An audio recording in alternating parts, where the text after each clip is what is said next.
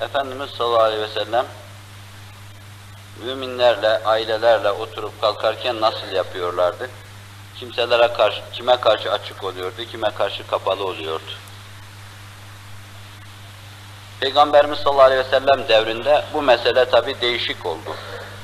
Evvela tesettür ayeti nazil olmadan kadın erkek belki çok görüşme, konuşma oluyordu. Daha sonraki devirlerde tesettür ayeti nazil olunca çok ciddi olarak ele alındı tesettür meselesi.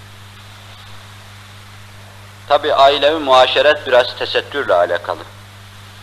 Bir insan dışta gezdiği kılık ve kıyafetiyle yabancı erkeklerin yanında da durabilir, beis yok. Fakat öteden beri bizim adet, adet ve ananelerimiz bir eve misafir geldiği zaman o evin hanımefendisi gelen misafirin hanımefendisiyle bir oturur. Yani töremizdir bu. Yoksa kadın dıştaki kıyafetiyle orada oturmasında beis yok, şer'en bir mahsur yok. Ama dışta hangi kıyafetle bulunuyorsa, kadın dışarıya çıkarken nasıl örtülmesi gerekiyorsa işte öyle örtünüp orada durabilir. Fakat örf ve adetimiz bunu dahi şey yapmamış, tecviz etmemiş. Kadınlar ayrı oturmuş, erkekler ayrı oturmuş. Nasılsa bazı kimseler bu meseleyi yadırgarlar. Bunun esasen ilericilikle, gericilikle hiçbir alakası, hiçbir münasebeti yoktur.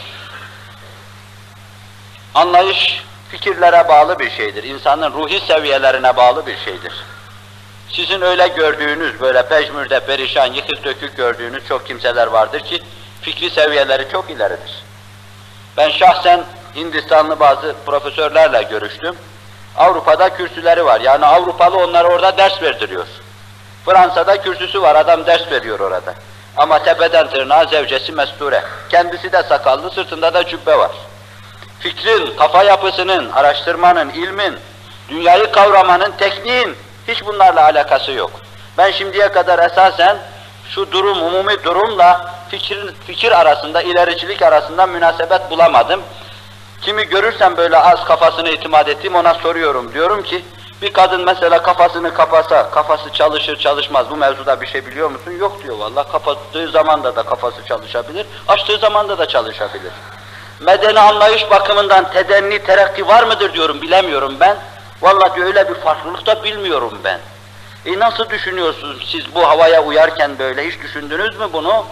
Tabi yok esasen. Yani şimdiye kadar sadrımı izale edebilecek, sineme şifa verebilecek bir cevabı sevap bulamadım. İçinizde bu mevzuda cevabı sevap bulmuş birisi varsa bana söylesin. Ben aksine müşahedem olan bazı şeyleri arz edeyim. Kendileri de inşallah beni bağışlarlar, isimlerini de söyleyeceğim. Bazılarının İngiltere'ye gitmiş, okumuş orada, doktorasını orada yapmış, doçentliğini orada yapmış, profesör olmuş ve bir tane de İngiliz kadınıyla, kızıyla evlenmiş gelmiş. İngiliz kızıyla evlenip gelen buraya, o Müslüman olmuş o kız. Müslüman olmuş gelmiş buraya diyor ki, saadet aslında kadın nasıl giyiyordu, üniversiteden almış gelmiş. Ben de öyle giyeyim diyor.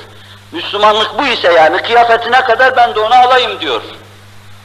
Avrupalı işte bu yani, Müslüman olduktan sonra onu ilericilikle efendim alakası var yok düşünmüyor onu. Öbürü de profesör, kocası da profesör yapıyor bunu. Bunların böyle şeylerle alakası yok. Bir başkasını biliyorum, buraya geliyor, alıp getiriyor zevcesini.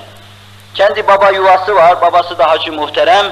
Burada kendi kız kardeşlerinin açıklığını, saçıklığını görünce o Alman kadını, aman diyor bura çok çirkef diyor, gideyim ben diyor, Müslümanlığımı da batıracağım burada. Almanya çok iyiydi bizim için diyor.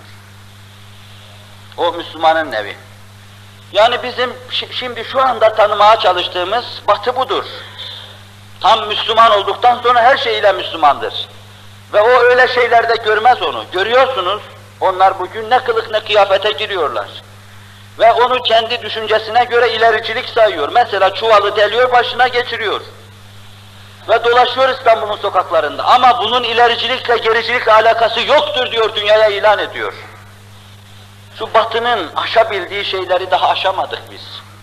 Batılı geçiniyoruz ama fakat batının aştığı şeyleri aşamadık daha. Ben bin teessüf arz edeyim burada huzurunuzda.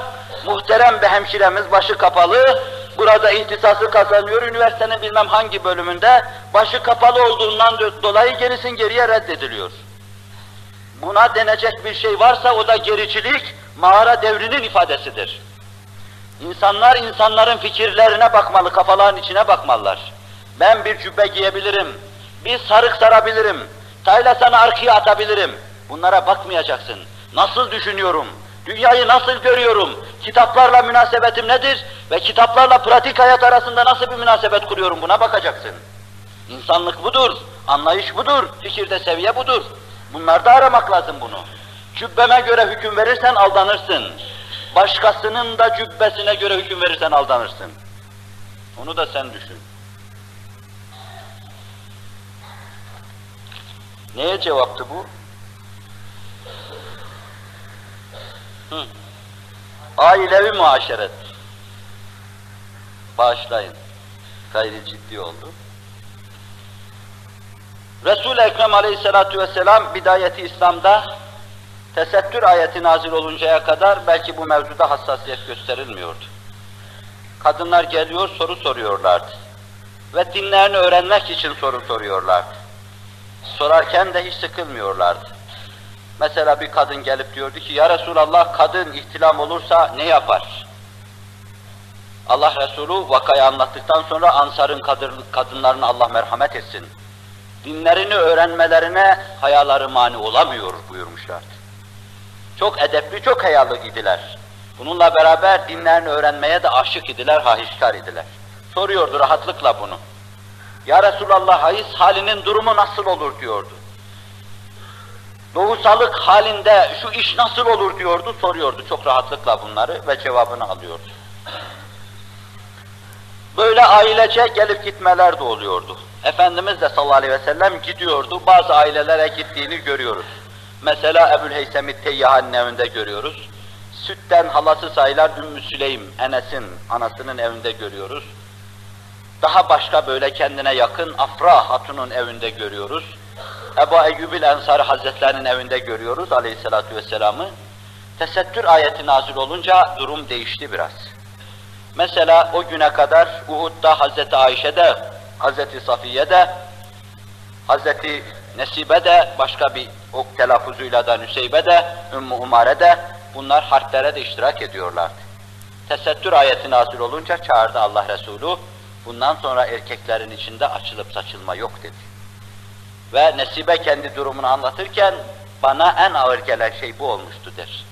Resul-i Ekrem aleyhissalatu vesselam cihada gidecek, ben erkeklerin içinde ona yardımcı olamayacağım. En ağrıma giden şey bu olmuştu. Ama sineme bastım bunu. Kadın tesettür edecek Allah için, tesettür ettim ben de, evimden dışarıya çıkmadım. Fakat zaman muhtezileriyle yine mesele icap ettirince çıkıvermişti. Nitekim Yemame'de bir elini kesiverdiler orada. Oğlu şehit oldu, kendinin de elini kesiverdiler. Biz bu açıdan meseleyi ele alacak olursak, insanın yakın ve uzak akrabaları vardır. Mesela evinin içinde kardeşleri vardır. Haddi zatında bir insanın hanımı kardeşlerine karşı haramdır. Ama onlar yakın akrabadır. O evin içinde dıştaki kıyafetiyle oturur, kalkar, eder filan.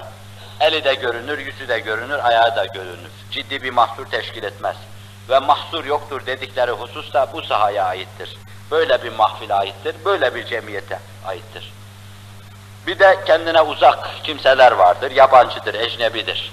Bunlara karşı, dıştaki erkeklere karşı tavrı, münasebeti neyse öyle olacaktır, Müslümanlığa göre. Binaenaleyh sizin hiçbir alakanız olmayan bir arkadaşınız evinize geldiği zaman, hanımınız tabii ki ona görünmeyecek. Ama yanına gelirse, yemek getirirse, çay getirirse, kahve getirirse, dıştaki kıyafetiyle getirecektir. Nasıl kapanması gerekiyorsa onu gelin bana hususi sorun söyleyeyim. Nasıl kapanması gerekiyorsa öyle kapanacak, öyle çıkacaktır onların yerine. Bu Kur'an'ın emridir. قُلْ لِلْمُؤْمِنَاتِ يَغْضُضْنَ مِنْ أَبْصَارِهِنْ وَيَحْفَظْنَ فُرُوجَهُنْ وَلَا يُبْدِينَ زِينَتَهُنْ إِلَّا مَا ظَهَرَ مِنْهَا وَلْيَضْرِبْنَ بِخُمُرِهِنَّ عَلَى جُيُوبِهِنْ Kur'an-ı Kerim kat'i naslarıyla bu meseleyi kesip atıyor. Tevil ve tefsir kabul etmeyecek şekilde. Orada da dıştaki kılık ve kıyafetiyle duracaktır. Ama adet ve örfümüze riayet ederek evin içinde misafirlerime hizmeti de ben yaparım. Misafir gelen kadın efendi onuruyla, izzetiyle arka odada oturur. Bir haremlik olur. Bizim hanımla beraber oturur veya kardeşimizle, annemizle beraber oturur. Biz de erkeklerle beri tarafta otururuz. 9 asırdan beri yani 900 seneden beri Türkler Müslüman olduğu bin seneden beri devam ede gelen bu örf ve adete riayet etmiş oluruz. Çıksa bile çıkarmamışlar, öyle kalmış, hiçbir mahsuru da yoktur bunun. Hünkârlar bile böyle yapmışlar, hiçbir mahsuru yoktur. Bunları da çok izam etmemek, büyütmemek lazım.